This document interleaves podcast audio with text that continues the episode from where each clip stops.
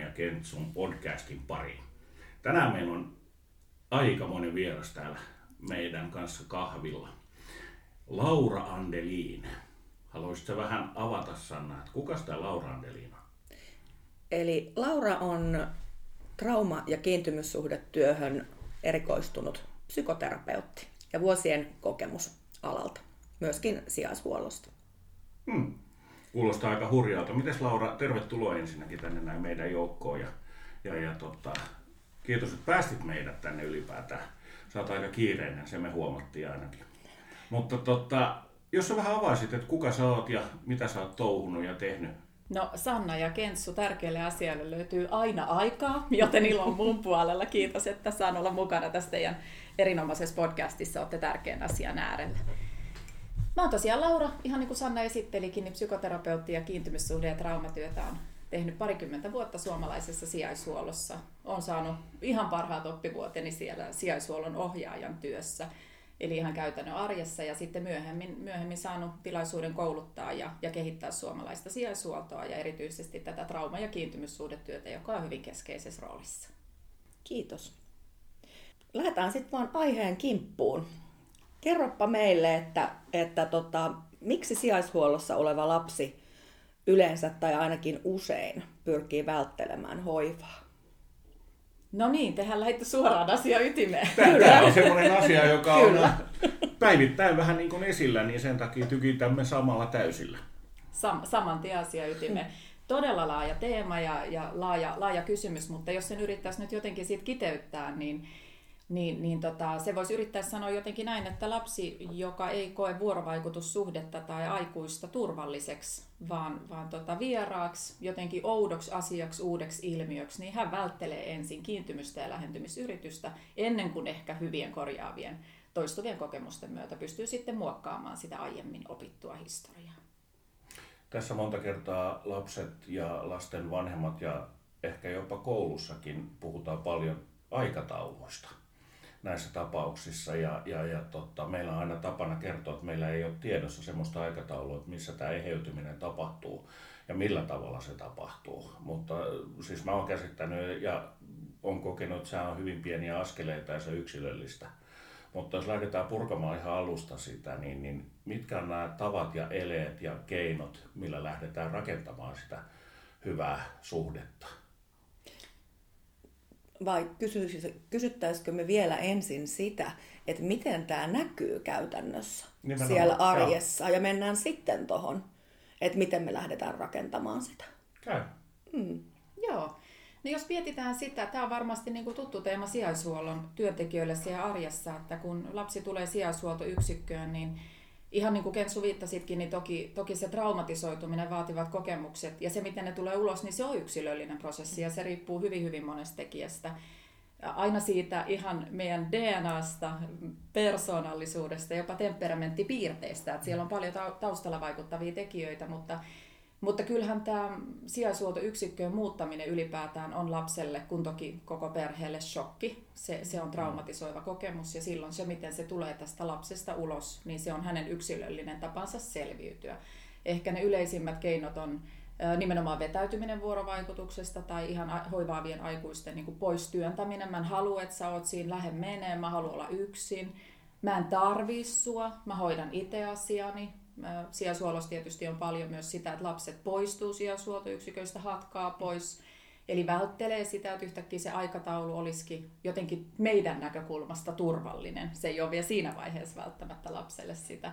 Osa lapsista voi vetäytyä, olla hyvinkin pitkään esimerkiksi omassa huoneessa, vältellä kontakteja täysin, kääntyä sisäänpäin – Osalla tietysti sitten on valitettavasti päihdeongelmia, huumausaineriippuvuuksia ja muuta, mutta että kaikki nämä ulospäin tulevat toimintamallit, niin, niin mä ajattelin, että se on tärkeää, että me jotenkin osataan ajatella sitä kautta, että se lapsi ei ole aikaansaanut näitä toimintamalleja eikä tee pahuuttaan mm. näitä asioita, vaan se on se lapsen sen hetkinen kyky ja taito selvitä. Kyllä, kyllä.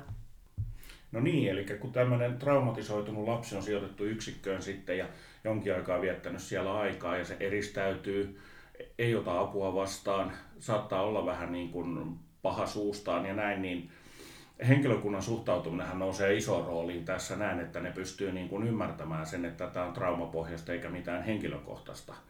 Eli, eli millä tavalla sä suosittelet henkilökunnalle tätä, että miten siihen suhtaudutaan siihen asiaan, että mikä on se ymmärryksen laita?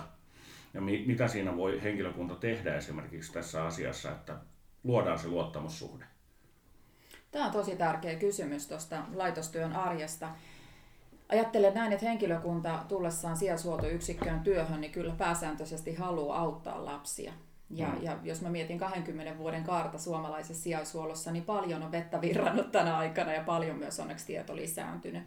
Jolloin ensin lähtisi jotenkin purkaa tätä sieltä laitoksen esimiesten ja johdon puolelta siinä mielessä, että työtä tukevat rakenteet ja esimerkiksi täydennyskoulutukset tänä päivänä on ihan avainasemassa. Eli meidän täytyy tietää enemmän siitä, mitä traumatisoituminen tarkoittaa ja miten se ilmenee esimerkiksi tämmöisessä 24-7 hoitotyössä. Ja sitten kun meillä on riittävästi sitä tietoa, mitä me saadaan ympäriltä ja tavallaan päivitetään vähän sitä omaa osaamista, niin sen jälkeen tietysti parhaimmillaan se meidän kyky tunnistaa näitä ilmiöitä vahvistuu. Eli, eli henkilökunta ymmärtää sen, että vaikka nämä on aika, aika raffeja nämä nuorten, nuorten ulostulot, joko vetäytymisessä, fyysisessä päällekäymisessä, sanallisessa, asiattomassa kielessä tai mistä tahansa, niin kyse ei ole henkilökohtaisesta loukkaamisesta tai halusta vahingoittaa työntekijää, vaan kyse on tosiaan siitä, että mä yritän lapsena selvitä tässä tilanteessa niillä mekanismeilla, mitä mulla on nyt käytössä. Ja jos henkilökunta ei tunnista tätä, niin tietysti silloin on vaarana se, että se työhän jo oman kuormittavuutensa lisäksi käy vielä enemmän raskaammaksi. Silloin se psyykkinen kuorma alkaa olla aika voimakasta. Et sanoisin melkein näin, että hyvät täydennyskoulutukset ja raamit, työtä tukevat rakenteet, jolloin se ymmärrys vahvistuu ja me tunnistetaan, että kyseessä on traumatisoitumiseen liittyvä ilmiö. Ikään kuin istutaan alas, juodaan vaikka kahvit ja lähdetään hengittää eka ja miettiä, että miten mä niin kuin lähestyn nyt tätä nuorta, miten mä aloitan tämän tarinani tämän kanssa. Mm. Mm. Tässä on monta kertaa näissä tilanteissa, että saattaa olla, että on nuorempaa sukupolvea, vanhempaa sukupolvea työpaikalla ja tietyt keinot herättää vastustusta toisissa. Eli, eli tässä niin, niin, niin me ollaan ajateltu, että tämmöinen työnohjaus voisi olla myöskin yksi ratkaisu tähän asiaan, millä saadaan vedettyä sitä köyttä niin sanotusti samaan suuntaan. Joo, ehdottomasti työnohjaus on yksi niistä työtä tukevista rakenteista, joka tavallaan muodostaa parhaimmillaan semmoisen luottamuksellisen, turvallisen tilan ja paikan, jos voi keskustella ilmiöistä, joita me nähdään siellä työssä. Ja sitten jotenkin haluaisin äh, muistuttaa semmoisesta armollisuudesta koskien koko työtiimiä, että siellä voi tosiaan olla parikymppinen vasta valmistunut aivan loistavien ideoiden kanssa oleva nuori lastensuojelun tekijä kuin sitten viittavaille eläkkeellä oleva konkari.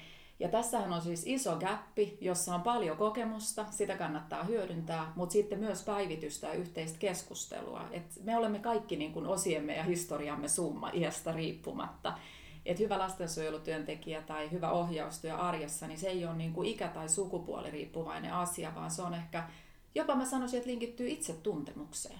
Tiedätkö mä, mistä mä tuun, mikä mm. muuhun vaikuttaa, miten mä reagoin. Ja se on yksi asia, mitä esimerkiksi työnohjauksessa voidaan hyvin käsitellä.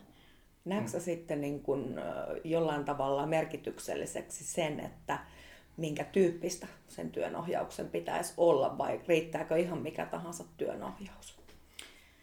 No työtiimit on niin erilaisia, että sanoisin melkein näin, että se mikä sille työtiimille sopii parhaiten, vähän niin kuin ajattelen, että psykoterapiassa tiedetään se, että merkityksellisempää kuin psykoterapiasuuntaus on se, että minkälainen vuorovaikutuksen laatu ja ikään kuin kemia on, on kahden ihmisen tai työryhmän ja työnohjaajan välillä. Mutta tänä päivänä sijaishuoltotyö on sen verran vaativaa ja traumatisoituminen on niin kuin, ja kiintymyssuhdehäiriöt on semmoinen hyvin keskeinen osa tuota sijaishuollon maailmaa. Että jotenkin itse ajattelen, että mun näkökulmasta tarkasteltuna niin tämmöinen trauma- ja kiintymyskeskeinen työnohjaus tai ainakin ymmärrys siitä työnohjaajan puolelta on tärkeää, jotta meillä on semmoinen vahva punainen lanka. Työnohjauksenhan täytyy pääsääntöisesti tunnistaa ne ilmiöt, joiden äärellä ollaan, ettei siitä tule semmoista ristivetoa, jota tietysti kukaan ei toivo. Kyllä, kyllä, juuri näin. Mitä muuta siellä arjessa sitten olisi semmoista, mikä olisi tärkeää huomioida? Niin jos lähtisi purkaa sitä, sitä arjen työtä ihan siitä niin kuin ehkä työtiimin näkökulmasta, kun tulee uusi lapsi tai uusi lapsi yksikköön, niin tietysti arjen struktuuri on ihan mm. ensiarvoisen tärkeää. Yöllä nukutaan, päivällä valvotaan, siihen voisi niinku pyrkiä. Se ei välttämättä ole se tilanne alkuun, eikä välttämättä mm. ihan heti vähäkään ajan päästä, mutta jotenkin pitäisi siellä takana se, että semmoinen univalverytmi, että, että se, että, että pyritään siihen suuntaan hoidon edetessä, se on tietysti ihan keskiössä ylipäätään kehityksen, kasvu ja aivojen toiminnan kannalta.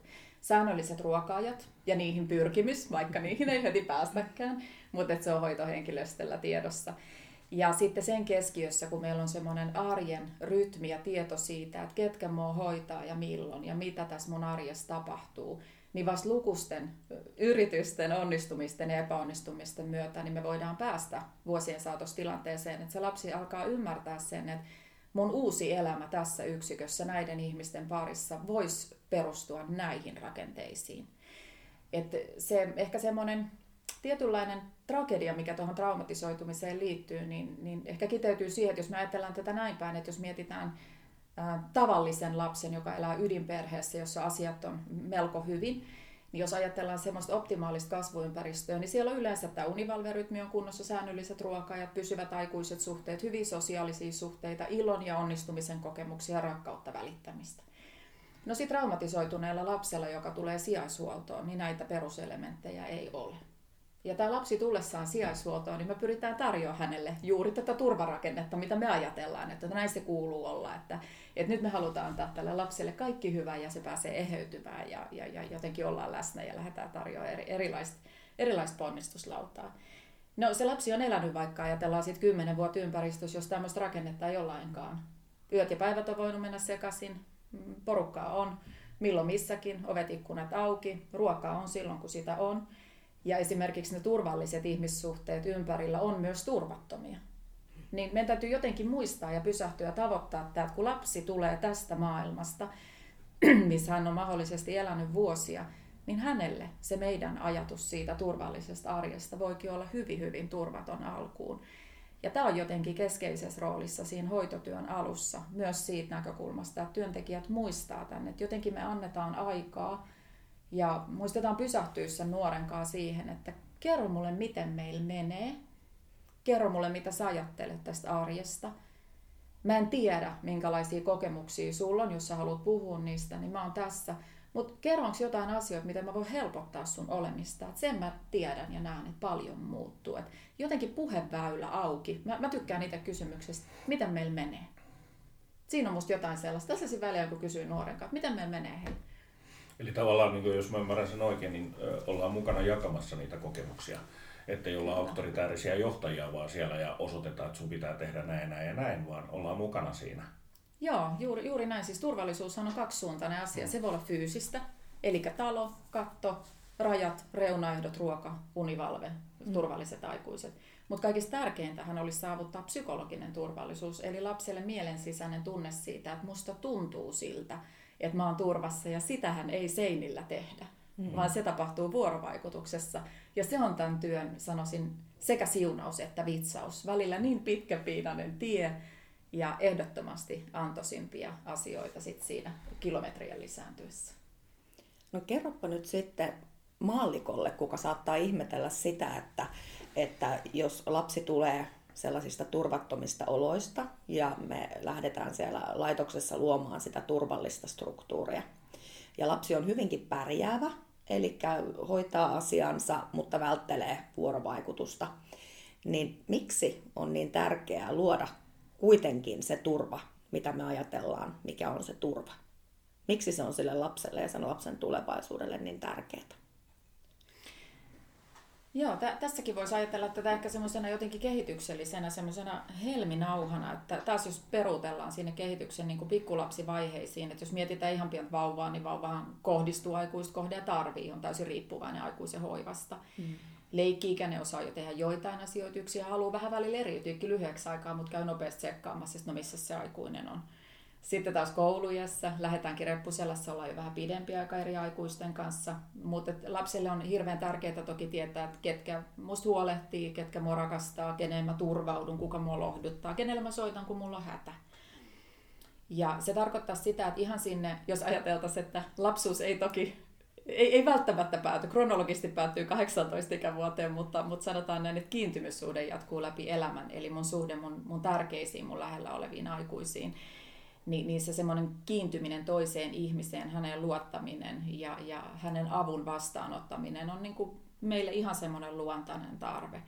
No sitten taas jos mietitään toisesta, toisesta näkökulmasta sitä asiaa, että lapsi, jolla ei ole ollut näitä perusrakenteita ehkä siellä kasvu- ja kehityksen tukena, niin vauvana hän tarvitsee muita. Leikkiessä hän ehkä huomaa, että itse asiassa mä saan tuon ruoantuotijakaapista itse, mä pärjään itse asiassa ajoittaa varsin hyvinkin ilman aikuista. Jos mä haen aikuiselta tukea, voi olla tilanteita, että mä en saa sitä. Jolloin tietysti nämä mekanismit vahvistuu. Mä oon alakoulujassa, no mä pärjään vielä paremmin. Mullahan nämä kaverit, näistä tulee mulle perhe, voi olla, että mulla on jengi, mistä tulee ehkä vielä parempi perhe. Ja ikään kuin tämän tyyppinen kehityskulku, jossa lapsi vastaa itse tarpeistaan, niin se vaan voimistuu ja suurenee. Niin jälleen kerran, kun lapsi tulee sijaishuoltoyksikköön, jos yhtäkkiä sit tarjotaankin näitä hoivaavia, mahtavia aikuisia, jotka nyt pitävät sinusta huolen, niin sehän on ihan luonnollista, että se on aivan kuin täysin eri maa. Mm. Lapsi muuttaa Suomesta Saksaan ja ihmettelee, että mikä juttu tämä on. Että en mä tottunut tällaiseen, tähän kulttuuriin enkä tähän kieleen hän pärjäisi tosi mielellään yksi, kun hän on hoitanut ne hommassa itse ja se oli se hänen turva. Ja, ja sen takia se, että me ei hoidettaisi lasta, ei ole vaihtoehto. Lapsi tarvitsee edelleen niitä kiintymyssuhteita, että kun hän joskus muuttaa sijaisuoltoyksiköstä omilleen, niin hänellä olisi edelleen niitä, joille soittaa tai turvautua. Ja yritetään ottaa niitä muita aikuisia ihmissuhteita siinä lapsen ympärilläkin niin kuin paranemaan ja vahvistumaan. Mutta tämä on sillä keskeinen kysymys, että meillä on lapsia, jotka pärjää siis varsin hyvin, hoitavat hommat itse. Niin, niin me ei toki voida niin kuin ajatella, että no hieno homma, tervetuloa tänne ja hoida itse, tee ruuat, mene niin kuin haluat, ilmoittele sitten kun tulet ja näin mennään, koska silloinhan me ei täytetä sitä meidän tehtävää, meidän ihmissuhteen muodostamista. Eli kiteytetysti voitaisiin sanoa näin, että sen koko ihmisen elämän iän ajan mielenterveyden kannalta merkityksellistä on se kyky muodostaa se kiintymyssuhde. Joo, mä oon joskus tällaista kiteytettyä lausetta käyttänyt, että ihminen ei kehity laitoksessa, vaan vuorovaikutuksessa. Kyllä, näinhän se on. Eli nyt kuultiin aika paljon tarinaa tästä trauman alkuperäistä ja niistä ongelmista ja, ja haasteista, mitä se tarjoaa, kun lapsi tulee laitokseen, ei vain lapsille, vaan perheelle myöskin, mutta sitten puhutaan niistä hyvistä asioista, eli, eli, eli onnistumisista. Ja nämä prosessithan on ollut erilaisia, eli on ollut nopeita prosesseja ja hitaita. Niin onko sulla mitään semmoisia esimerkkejä, joka on sulle jäänyt niin kuin mieleen erityisesti jostain tilanteesta, missä tämä prosessi on ollut aivan fantastinen? 20 vuoden aikana on onneksi kertynyt valtava määrä erilaisia esimerkkejä, joista suurin osa on onnistuneita se on ehdottomasti yksi niistä syistä, minkä takia mä nautin lastensuojelutyöstä edelleen tänä päivänä tosi paljon, ettei varmasti eläkeikään saakka. Sanotaan näin, että mulle varmaan semmoinen ehkä opettavaisi esimerkki oli silloin, mä olisin ehkä semmoisen 5-6 vuotta ollut alalla, niin, niin se oli tämmöinen tota, lapsi, joka tuli sijaishuoltoyksikköön, hänellä oli tosi paljon niitä kurjia kokemuksia siellä taustalla sekä useita sijoituksia. Ja mulla meinasi silloin loppuu usko vielä, vielä vasta niin kuin työtä harjoittelevana sen kanssa, kun mä kolmannen vuoden kohdalla huomasin, että, että mä oikeasti yritän kaiken, minkä mä osaan. Mä yritän lukea opusta, mä kysyn pomolta, mä kysyn kollegoilta, mä yritän hakea niin kuin kaiken, mitä mä keksin. Ja ei, se on kuin kylmä seinä ja käsi vastassa. Ja mä mietin, että, että onko tässä niin kuin mitään järkeä, väsyks mä itse tähän, että mä teen ikään kuin koko ajan kaiken väärin. Se, se, se synnyttää tämmöisen olon. Mutta luojan kiitos ja kiitos jälkikäteen myös upeille työtiimille ja tukirakenteille siitä, niin silloin minuun valettiin toivoa siitä, että älä sinä lakkaa toivomasta. Ja kuinka ollakaan, niin sanotaanko se kolme ja puoli vuotta, niin, niin sen jälkeen tämän ihmissuhteen kanssa niin meidän vuorovaikutus alkoi muuttumaan ja kiintymys alkoi vihdoin ja viimein muodostua meidän välille. Ja, ja mulla on lukuisia upeita kokemuksia erilaisten lasten kanssa. Toki aina ei vie näin paljon. Välillä voi viedä vaikka pidempääkin. Kaikki keissit on yksilöllisiä. Mutta silloin mä opin varmaan mun uran kannalta tärkeimmän asian, joka oli se, että traumaan liittyy aina toivo. Ja toivon ylläpitäminen lähtee niin kuin minusta työntekijänä ja mulla on oikeus ja, ja onneksi nykyään taito pyytää apua myös siihen, jos mä huomaan, että mun toivo meinaa välillä kadota. Se on ihan normaalia, tämä on tosi vaativaa työtä. Niin mä saan pyytää sitä, loistavat kollegat ja, ja esimiehet tukee mua. Mutta jos mulla on toivoa, niin se useimmiten kyllä siirtyy sinne lapseen. Ja se on kyllä parempaa kuin, kuin mikään muu. Et se on jotenkin tämän, tämän työn ydin. Kyllä, kyllä.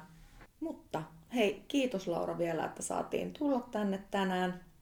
Ja todellakin toivottavasti saadaan tulla toistekin. Ja kiitos myöskin kuulijoille, että olitte taas mukana kuuntelemassa meidän podcastia. Ja muistakaa seurata meitä Facebookissa ja Instagramissa, at lastenkotielämää. Ja ensi viikolla jatketaan taas uusilla aiheilla. Kyllä, ja niin kuin alussa sanottiin, niin palaamme vielä tähän Lauraan. Moikka! Moikka kaikille!